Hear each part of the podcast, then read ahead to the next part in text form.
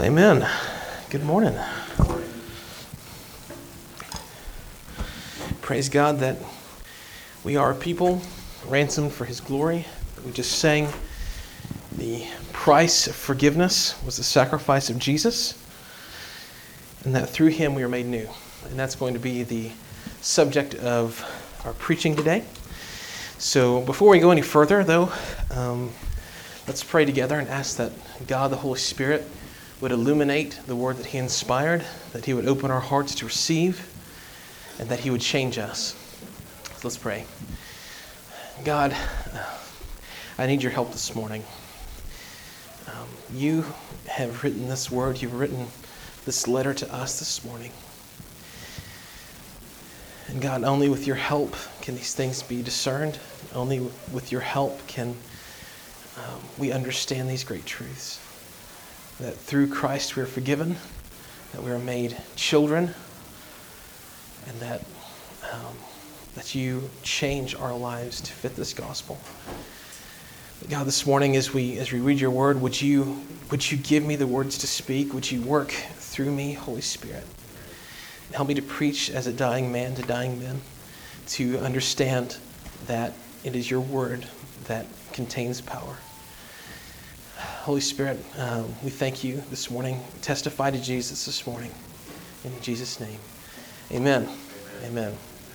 Well, it's my great pleasure to preach this morning. My name's Andy Claude. I'm one of the pastors here at Christ Church. And you know, it's not every church that gives all of its pastors opportunities to share the pulpit. And I'm really grateful for this. And being able to share the pulpit with such gifted men as Russ and Jared. Among them, I'm the least of the brothers, but though they may preach the gospel better, they cannot preach a better gospel. So we're going to be this morning in Ephesians, starting in chapter 4, which is in your pew Bible, and the Bible's page 675. And by the way, if you don't have a Bible and a good, modern, trustworthy translation, take this Bible home with you. It's our gift to you. We would love to see it put in your hands and for God to use that. So, many of you know we've been in the book of Ephesus since our planting. We looked briefly at Revelation and then at Acts to explain what God was doing in Ephesus. But we are now starting in chapter 5. And in the first three chapters, Paul was laying out the great testimony, the great witness of the gospel. And so really quickly, for those of you who have not been with us or would like some refreshing on what Ephesians is or who it's written to, Paul wrote this book. He was a church planter in the early church. He was an apostle, and he went to preach the gospel in Ephesus, which was a pagan city. And it was known for its sexual corruption. And Paul began preaching the gospel, and many were converted. In fact, so much so that the entire economy of Ephesus was rocked because they made a lot of their money by manufacturing idols and books of witchcraft and such. And as they began turning to the one true God, they began burning their pagan works and began burning these books, and so much so that it caused a great ruckus in the city, and people were roused into shouting, "Great is Artemis of the Ephesians," for quite a long time. But God would have the day in that city. Paul was released. The gospel flourished, and he is now writing to Ephesus from prison to the church in Ephesus to remind them of the gospel that saved them from their idolatry, and to show them how the gospel affects their lives. Because the gospel, as we know, is not simply a set of training wheels that we give to people who want to become Christians and then move past. The gospel is the bike. It's the entire point. We never move past the gospel. We move deeper into the gospel. And so we're going to move deeper into the gospel today. So in chapters 1 through 3, Paul has laid out the amazing truths of the gospel. And let's take a brief look at some of the truth statements that he said. God, before the foundation of the world, has chosen for himself a people. Though they were dead in sin, he made them alive together with Christ. And though from every nation, tribe, and language, he has made them one in Christ. We read that for Jew and Gentile, for no matter what our cultural backgrounds, God has made us one people in himself, at one church. And he has given us the privilege of declaring the gospel, what he calls the unsearchable riches of Christ, so that even the heavenly realm would stand amazed at the work of Jesus in his people. And just as God has called us together into one body, he has gifted us with apostles, prophets, evangelists, shepherds, and teachers to help us stand firm in truth and to grow up into Christ, who is the head of the church. So that is 1 through 3. That's kind of the main themes that run through there. Now, in chapter 4, as we looked at 2 weeks ago, Paul began to take a different turn. Now, if you would turn with me to Ephesians 4, 17, we're going to look at this together. Ephesians chapter 4, verse 17 through 24. Now this I say and testify in the Lord, that you must no longer walk as the Gentiles do, in the futility of their mind.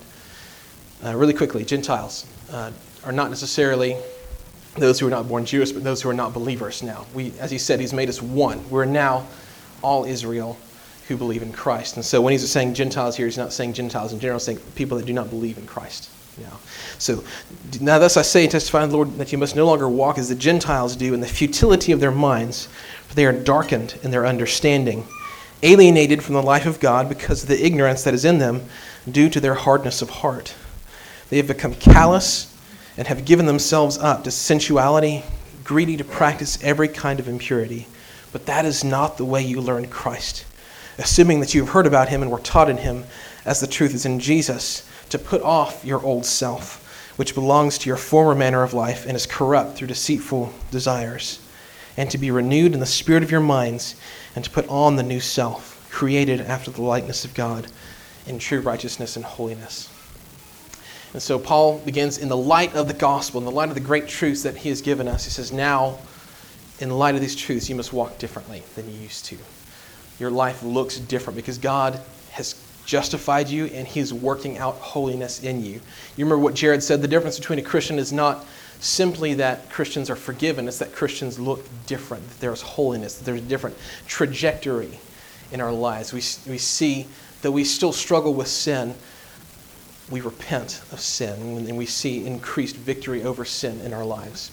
And so this is what we're going to be examining further in depth today, but that's what he begins in chapter 4 to talk about. And he exhorts us to do things that Russ talked about last week, to put away falsehood, to not sin in our anger, to no longer steal, but to share with those who are in need, to not allow corrupting talk come out of our mouths, but to build each other up, to not grieve the Spirit of God, to put away anger, clamor, bitterness, and wrath, and to be kind to one another, forgiving one another. And the motivation for all this, Ephesians 4:32, is that God in Christ forgave you. This is the motivation. And so this is the springboard for our text today. Notice I had to reach back into verse 32 instead of just starting in chapter 5, because everything in chapter 5 hinges on verse 32. We're going to look at that. So we start with me in Ephesians 4:32, and let's examine this text together. Be kind to one another, tender-hearted, forgiving one another, as God in Christ forgave you. Therefore, be imitators of God as beloved children. So why I chose 4:32, if there's a therefore or a wherefore, find out what it's there for. Every seminarian chuckled. It's what all this hinges on, the therefore. Because of Christ's sacrifice, we are beloved children. Do you recognize that? As beloved. Therefore, be imitators of God as beloved children. Because of Christ's sacrifice, we are beloved children, and we are forgiven. These are the two truths that is going to drive and motivate the text today. So, and walk in love, starting in verse 2. And walk in love as Christ loved us and gave himself up for us, a fragrant offering and a sacrifice to God. So notice that as God in Christ forgave you, as Christ loved us, that as means in the same way. In the same way that Christ forgave you, forgive others. Was it hard for Christ to forgive you? Did it require something? Yeah. But we're called to do that in the same way. Did Christ walk in love, giving himself up for us? Yeah. We're called to love one another in that same way. So, as God in Christ forgave you means in the same way. And God's forgiveness was based in Jesus' sacrifice. Notice this. We read, God in Christ forgave you, and this is how. Christ loved us and gave himself up for us, a fragrant offering and a sacrifice to God. So God simply couldn't wink and nod at sin. He couldn't simply say, your sin's not a big deal. I'm just going to forgive you of it. God's character, God's nature is that of holiness, who sinners are undone at his presence. In fact, the scriptures say he's a consuming fire of holiness. And so were we to stand before God apart from the work of Jesus, we would be consumed. But thank God for the work of Jesus, who gave himself up. It says he gave himself up as a fragrant offering. So his offering pleased God and satisfied his wrath as a sacrifice. So God's forgiveness, God in Christ forgave you, is based on Jesus' sacrifice. It was a costly act. But really quickly, as we go forward with this, as we meditate on this, there are going to be two tools that are going to be very helpful for us to understand this passage, and actually really almost any passage of Scripture. And so together we're going to learn two words, all right? Most people see the Bible as a set of commands or rules. Do this, don't do this. You know, a lot of people tend to pick on the Old Testament for this. Hey, you know, you say you shouldn't sin. Well, you know, don't eat shellfish because that's a sin, or things like that. So back in Leviticus, and so we see those are a set of instructions to specific people. But what you find the Bible contains commandments. We just read some of them. Don't grieve the Spirit. Don't let the sun go down upon your wrath. These commands are called imperatives. Like, have you guys ever heard imperative used in a sentence? It is imperative that you get to the chopper. You know, right? So there's an urgency to it, but it's imperative. It's a command. So imperatives are commands. They're instructions that are given to us in Scriptures. But there are also different truth statements that are in the Bible. It's not simply a list of commands. It's also a list of truth statements. This is true. So these are called indicatives, all right? So imperatives are commands. Indicatives are truth statements. And so we read some of them. God in Christ forgave you. That is a truth statement. God in Christ forgave you. Jesus loved us and gave himself up for us. That is an indicative. That's a truth statement. He definitely loved us. They are darkened in their understanding. Not so pleasant, but that is a truth statement. God made us alive together with him. That is a truth statement. So we see, we've already through Ephesians looked at both commands and indicatives and imperatives. So one more time. Indicatives are truth statements. Imperatives are commands. All right. So, we are prone only to look for the do's and the don'ts in Scripture, right? If we look at this text today without understanding that there are truth statements, that there are indicatives, we're simply going to say, wow, that's a lot of stuff that I can't do. That is a list of things that I deserve hell for. But notice Paul weaves throughout this passage both indicatives and imperatives. Let's take a look at this. These indicatives, these truth statements, are both the power and motivation to obey the command. So if we knock out these indicatives, then we have no hope. But the indicatives are our hope. So therefore, let's look again at verse 32 of chapter 4. Be kind to one another, tenderhearted, forgiving one another, as God in Christ forgave you. Therefore, be imitators of God as beloved children. So what is the indicative in that verse? God in Christ forgave you. The imperative, therefore, be imitators of God as beloved children. Forgive one another. Christ loved us and gave himself up for us. That's a truth statement. That's an indicative. So walk in love as he did. That is the imperative. So these tools will help us to be able to receive the text this morning as it was meant to be received, not as a list of do's and don'ts, but as glorious truth that propels us to worshipfully obey our Father. Apart from these truth statements, these indicatives, we could not carry out these commands. But praise God that God in Christ forgave us and that Jesus gave himself up for us as a sacrifice and a fragrant offering to God. So let's continue then. Verse 3. Using these tools, we're going to look at the text. But sexual immorality and all impurity or covetousness must not even be named among you, as is proper among saints. So if you were with us from the first week, Paul is writing to the saints in Ephesus. That is the audience. He's writing to those who have been born again. Now, we often hear saints as, man, those are super holy people. In fact, those are people that were voted by a council, that they were, man, these people were holy, and that post-mortem after their death, that miracles were done in their names, and so therefore they've been confirmed as a saint. That's not true. Paul is writing to the saints in Ephesus, which means all those who, as he said, have been made alive together with him. So he's telling us the truth statements that regard saints. Saints are those who have been made alive together with Christ, those who were once dead in sin but now are alive. And so in light of this, often in our culture we hear two different words. It's really great for songwriting because there's alliteration. Saints and sinners. And we often juxtapose those to each other. We may say, you know, sinners can't be saints and saints can't be sinners, but that's not exactly the truth that the Bible presents. Because Paul is writing to the saints in Ephesus, telling them to repent of their sin. So Martin Luther comes to our aid here. He had a phrase called Simul justus et peccator, which means at the same time, simultaneously, simul justus, justified, et peccator, a sinner. At the same time, justified and a sinner. That's what a saint is. A sinner who, by the sacrifice of Jesus, has been made clean, who still struggles with sin, but his holiness is being worked out in them.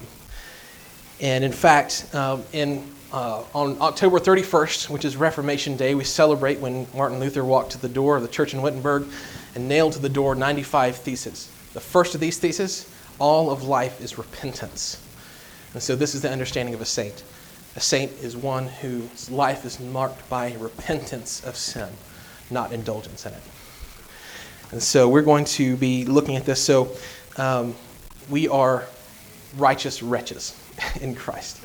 And so a saint struggles with sin, but their life is marked by repentance and increasing holiness.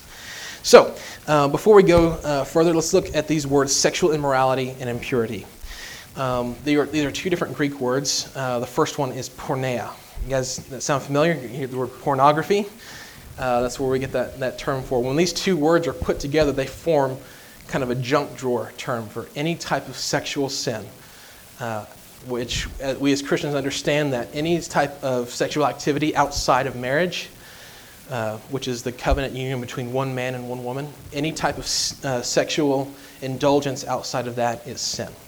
And so the type of sins that this is referring to is anything that is outside of that loving covenant bond, which includes fornication, which is two unmarried people having sex, or adultery, which is a married person having sex with someone that is not their spouse, or watching pornography, or incest, or homosexuality. These are all different ways of sinning sexually that are contained within these two terms. And so, really quickly, the Christian ethic on sexuality, as I said, anything that is outside the loving marriage of a man and a woman is considered sexual sin. And this is why God created, Christians are not anti-sex. We are not anti-sex. It's viewed as a gift from God. And there's a context for it. And God created it for the context of marriage. So just like oil, for example. We like oil, we like gasoline, we like making sure that our engines run. So oil is a good thing. But you think of the BP oil spill a while back. The pipe that broke, the good thing was contained in the good context of that pipe. But when the earth shifted and the pipe broke, this good thing flowed everywhere, and everything that it touched, it brought destruction and death to. So that's kind of like sex. God created it for the purpose of marriage, for the joyful union of man and wife.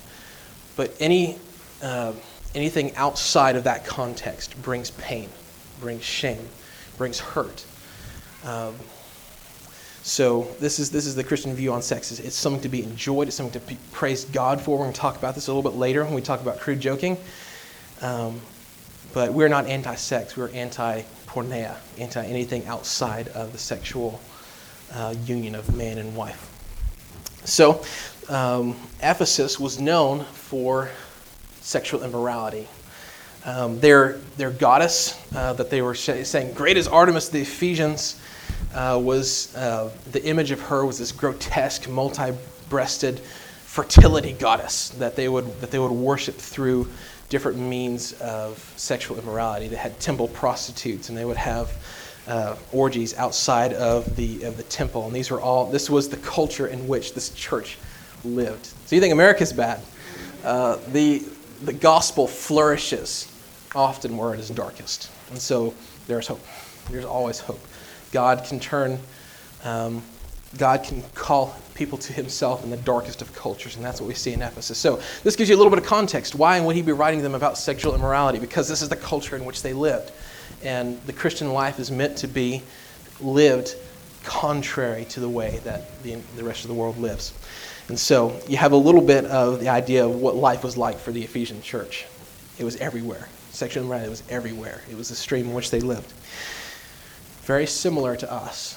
We have such access to these things in our homes, and the age for children seeing pornography is lower and lower and lower. So so just keep that in mind as he's writing this letter to the Ephesians. And then we have the word covetousness.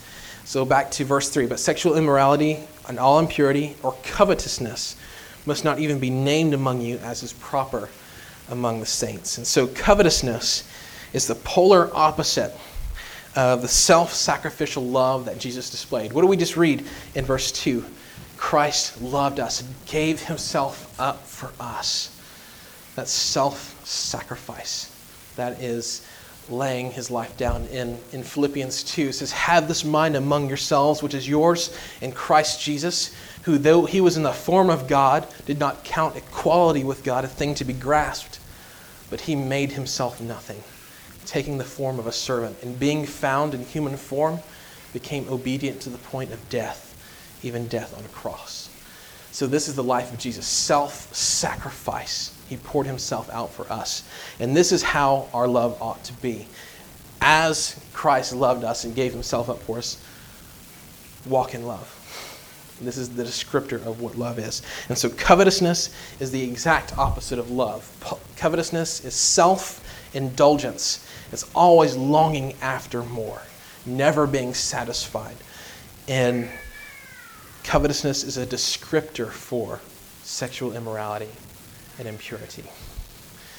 And so using others for personal pleasure is covetousness, and that's what sexual immorality and impurity are rooted in. Let's go to verse 4. Let there be no filthiness or foolish talk, nor crude joking, which are out of place, but instead let there be thanksgiving. And so again, we have this these different terms. Filthiness, think smut, things that you wouldn't want your children to see. Don't let that be prominent in your life. Foolish talk, you think about this, is actually the words we get moron and words from. It's two words put together, morologia, foolish words.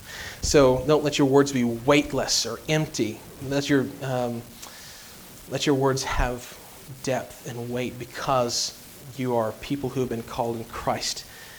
Therefore, your words carry weight because you have something eternally weighty with you. Crude joking, which would be joking about sexual immorality. And John Stott is really helpful on this. We're going to read a quote by him on one of the reasons why we as Christians take crude joking seriously. And it's not because Christians are anti-fun. In fact, it's very easy to be funny without being crude. And just look at people like Tim Hawkins and other people that can get you laughing. But this is John Stott on why crude joking is a big deal.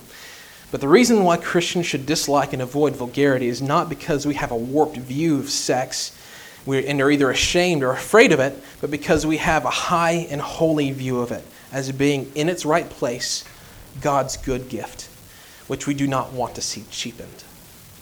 All God's gifts, including sex, are subjects for thanksgiving rather than joking. To joke about them is bound to degrade them. To thank God for them is the best way to preserve their worth as the blessings of a loving Creator. And so giving thanks is the way, as he said here, is the way to preserve their status as gifts. We have a high and holy view of sex, and we view it as a gift from God. So therefore, it shouldn't be made light of because it's bound to cheapen it. So giving thanks is the opposite of self-indulgence. We just said self-sacrifice is the opposite of covetousness. Giving thanks is the opposite also. It is being satisfied with God's good gifts. And so that's why it says, instead, let there be thanksgiving. So let's continue on to verse 5.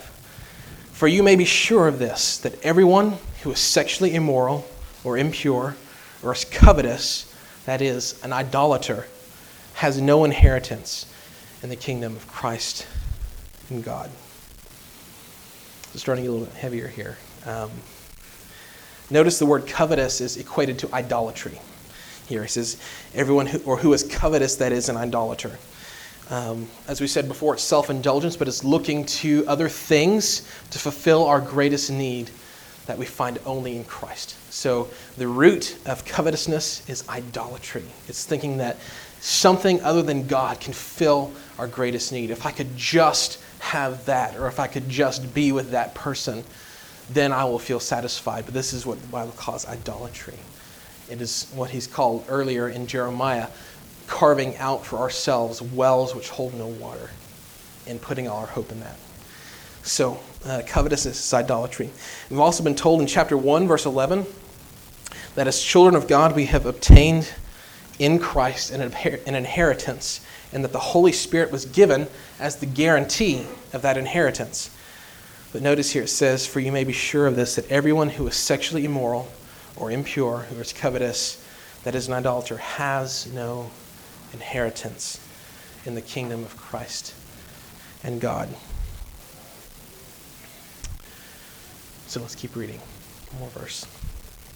Let no one deceive you with empty words, for because of these things, because of sexual immorality, impurity, covetousness, the wrath of God is comes upon the sons of disobedience. And so here we have a grave warning. That word comes upon, that is an eternal progression. That means that when it gets here, it's still coming. And it will never stop coming. There's eternity. The wrath of God comes upon the sons of disobedience and never stops coming. And so we have in this a warning of eternal punishment. And then we see this term, sons of disobedience. It was used once before in the book, in Ephesians 2, verses 1 through 3. So if you wouldn't mind, flip back to Ephesians 2. We're going to look at verses 1 through 3 together.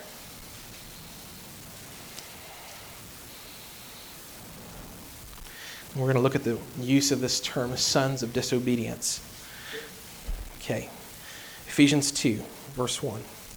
And you were dead and the trespasses and sins in which you once walked, following the course of this world, following the prince of the power of the air, the spirit which is now at work in the sons of disobedience. You see it? It's used there, just as it's used in our text. Among whom we all once lived in the passions of our flesh, carrying out the desires of the body and the mind, and were by nature children of wrath. And so the sons of disobedience, children of wrath, Gentiles, all these terms describe the same person. Those who, the text just told us, the wrath of God is coming upon.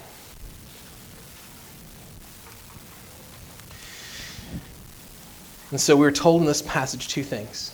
That because God in Christ forgave them, that saints' lives are marked by worshipful repentance of immorality, impurity, and covetousness. We're told in this passage also that the sons of disobedience lives are marked by indulgence of sexual immorality, impurity, and covetousness, and that because of these things, the wrath of God is coming. And so based on this passage, I want you to consider these things with me. Is my life marked by indulgence of sin or repentance of it? And often you're not the best person to point this out in yourself. This is why God has created us as people who need community. Oftentimes people can see faults in you that you cannot see in yourself. In fact, this is why we need each other as Christians to point out these areas. And so I would ask, the way that your peers see you, your spouse or your church family or your kids, do they, when they think of you, do they think of someone who is self-indulgent, a user of people, or sexually immoral?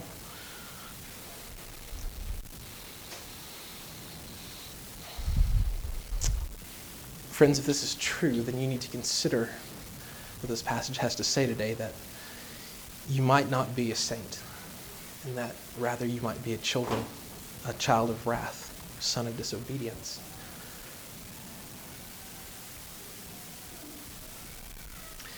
Paul Washer, who's an evangelist, once said in his most shocking youth message, it's something to watch on YouTube for sure, but he gives this illustration. He said, if I came in tonight, 30 minutes late, and all the people were like, where were you? Didn't you value the fact that we came? He says, yes, I'm so sorry. I was on the interstate, and I got a flat tire, so I got out to change my tire. And then I was down there working, the lug nut fell off and went out into the highway. So I went to grab it, and as I looked up, the last minute, I saw a logging truck, and bam, it ran me right over. But it's okay. I'm here now. I'm ready to speak. And so what would you think if I were to say that to you today? I'm sorry a logging truck just ran me over, but here I am. Say either you're a liar or you're crazy, because that can happen. You cannot come into contact with an object the size of a logging truck and not be changed in some way or another. And so often, though, what Christians or professing Christians tend to say is, I've come into contact with the holy God, and here I am, but their life is not changed. There's not a pattern of repentance. There's not spiritual fruit that can be seen. And so we have to wonder, is the Spirit of God at work in them, bringing conviction of sin, bringing repentance? As we said, the difference between a Christian is not simply forgiveness. It is also holiness that is being worked out. So we have to take this seriously. As you look at your life, as I once did, and you see a pattern of indulgence of sin, you don't see a difference between who you were and who you say you are now. And this next section is for you. And take heart, there's good news in this passage. The fear that you feel in hearing these words is a gift from God. Jesus laid down his life for us, enduring the wrath of God in our place. And the solution for the child of God who is struggling with sin and the child of wrath who is indulging in sin are the same. Repent and believe.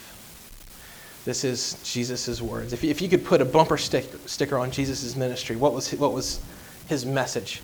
Repent, for the kingdom of God is at hand. Repent and believe. And so this is the actions of both the saint and the son of disobedience. As we said before, the saint is one who lives a life of constant daily repentance. And so we're called to repent of sin and believe the gospel. And what is the gospel? The gospel is that our sins are so evil that they called for our eternal punishment. We just said the wrath of God comes, an eternal progression of sin. The wrath of God is coming upon the sons of disobedience. In fact, the scriptures say that we have been storing up God's wrath for ourselves. The good news is that God loved us and he sent his son Jesus, who lived a sinless life, who had no debt to pay of his own. He was perfect before God. He lived as a man. He was tempted in every single way that we are tempted as mankind, Hebrews says, and yet was without sin. He never once gave in to his sin. So here we have juxtaposed Adam and Christ. Adam, who gave in to sin in a garden of abundance. He had everything that he would ever need. And then you see Christ, who was out in the wilderness, who had nothing that he needed and yet would not be moved to sin. This is the perfect Adam that we now see. And his obedience was perfect. But then he laid down his life and was brutally murdered in our place. He was nailed to a Roman cross. And not only was he flogged and beaten and spit upon and mocked physically, but the wrath of God that was coming fell on him in our place. The wrath of God that we've been storing up for ourselves fell on Jesus. And he died. But then he rose from the grave with victory over sin and death. And he sends his Holy Spirit now to convict the sons of disobedience, to show them their need for the gospel, and that their hope is found in Christ alone. So, saint, if you hear this, and as we were describing sexual immorality, impurity, or covetousness, and you recognize that struggle in yourself, continue to repent of your sins. All of life is repentance. Believe the promises that are extended to you in this passage. We just read, God in Christ forgave you. Christ loves you, and he gave himself up for you. These promises are yours as a saint. But if today you recognize that you are a son of disobedience, I say the same thing. Repent of your sins and look to Christ alone for your salvation. No amount of good works can wipe away the wrongs that you have already done. No turning over a good leaf. No amount of tearful remorse. The work of Christ alone will save you. But Jesus died in your place, and he rose again. Forgiveness is yours in Christ. His blood can cleanse you from unrighteousness. Not only has he bore the wrath of God and been your propitiation, satisfied the wrath of God, but he is our expiation. He washes us from sin. And as we live in him, we are repenting of sin daily because of this work. He has declared us righteous, and he is making us actually righteous. So confess him as Lord. Believe this. He loved you first, and he is drawing you now to come to him.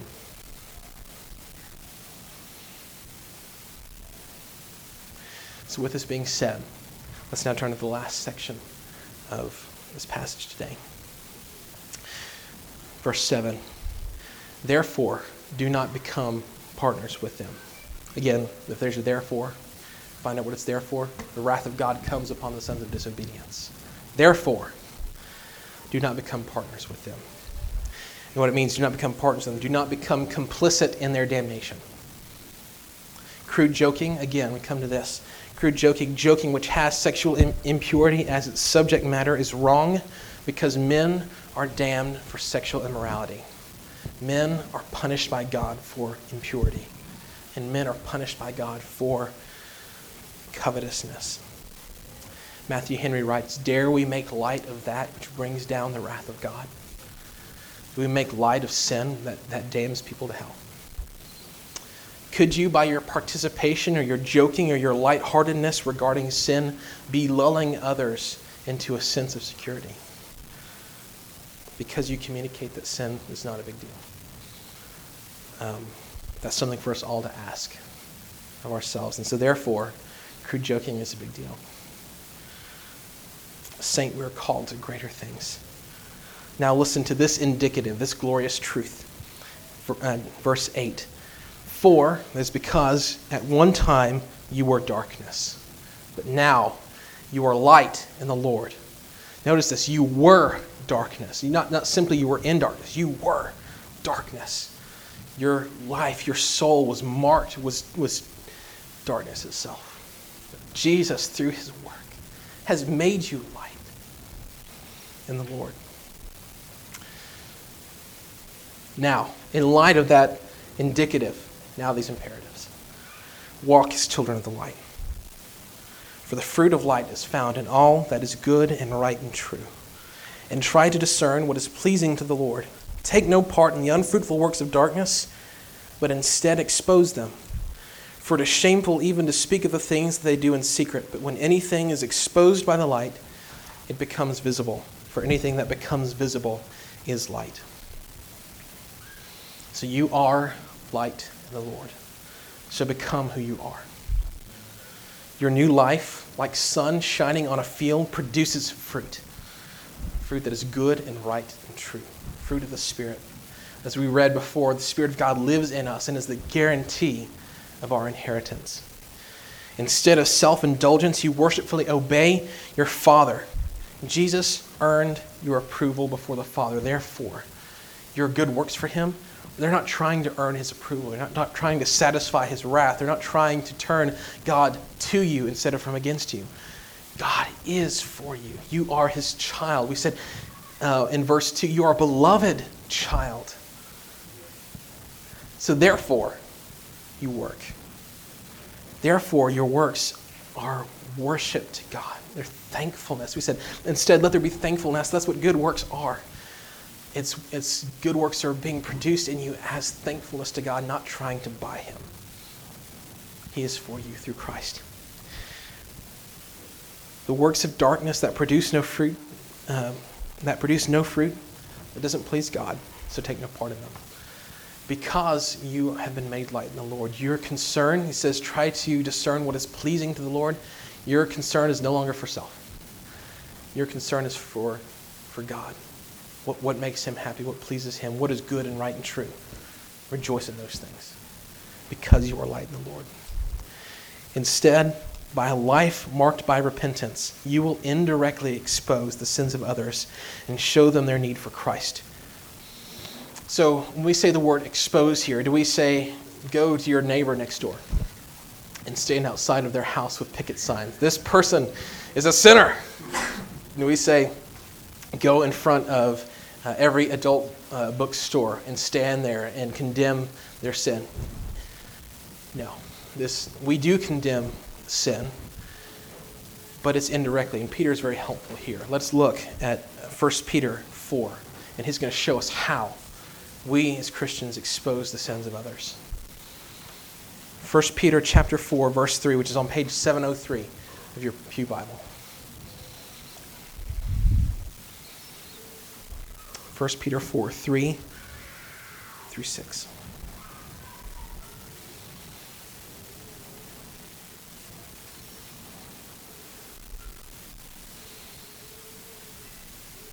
For the time that is past suffices for doing what the Gentiles want to do. Sound familiar? We read in chapter 4, they no longer walk as the Gentiles do. Here another apostle saying the exact same thing.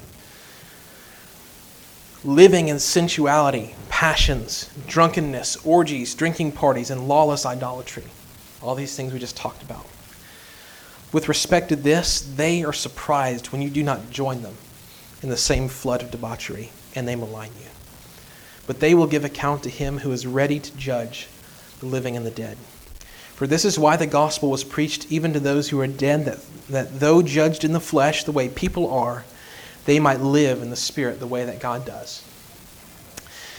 And so you see our lives indirectly, by their holiness, by their increasing holiness, indirectly expose the life of others. When they go forward in their idolatry and their drunkenness and their different ways of sexual immorality, they are surprised when you do not join them and they malign you. And this is the way that the Christian life is. It's counter-cultural. So again, our call is not simply to stand outside of every establishment that promotes sin. We would be exhausted. It's everywhere. every home that is not a Christian home. But our lives indirectly expose the lives of others. They are surprised and we do not join them in their idolatry because we found something greater. We found the treasure that is Jesus Christ. And it's not a finding by our own merit. We didn't go looking for him. He came looking for us. He chose us. And he made us alive together with Christ. None of those things we did. And so therefore, by grace we have been made Christians. By grace we have been made light. And so therefore we have found something greater than all those things. Therefore our lives look different. And finally, in the last verse, Paul offers an invitation. Therefore, it says, awake, O sleeper, arise from the dead, and Christ will shine on you. So, saint, awake. Love the way that Christ loved, self-sacrificially. Repent of the sin that cheapens God's good gifts and allows others to feel comfortable in their sin. Believe that God in Christ forgave you and made you alive together with him. Child of wrath, son of disobedience, awake. Christ is shining on you. He's awakening you to your need of him. Repent of the sin which calls for his wrath and trust in Jesus' sacrifice that washes away sin. Rise to no longer walk as a son of disobedience, but as a beloved child. Let's pray. God, we love you. We did nothing. We did nothing that would merit you coming for us. We didn't deserve the grace that you extended to us in Christ. But as we found out, it is all of grace.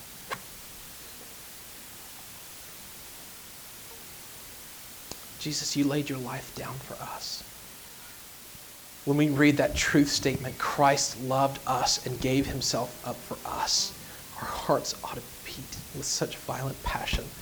Jesus loves us, and he gave himself up for us. We are beloved children in Christ. Forgiveness has come to us through the sacrifice of Christ, we read, as a fragrant offering and a sacrifice to God. Through the blood of Christ, we are made children. God, we thank you for this. We don't know how to thank you for this. But I think song is appropriate. We're about to read. We're about to sing together. And as he stands in victory, sin's curse has lost its grip on me. For I am his and he is mine, bought with the precious blood of Christ. And that is true of us today. God, for those who are far from you today, those who recognize that they are sons of disobedience, that they are children of wrath, God, I pray that you would draw them near, that you would show them the fear they feel is a gift, and that during this time that they would seek you and find you. We thank you in Jesus' name. So for this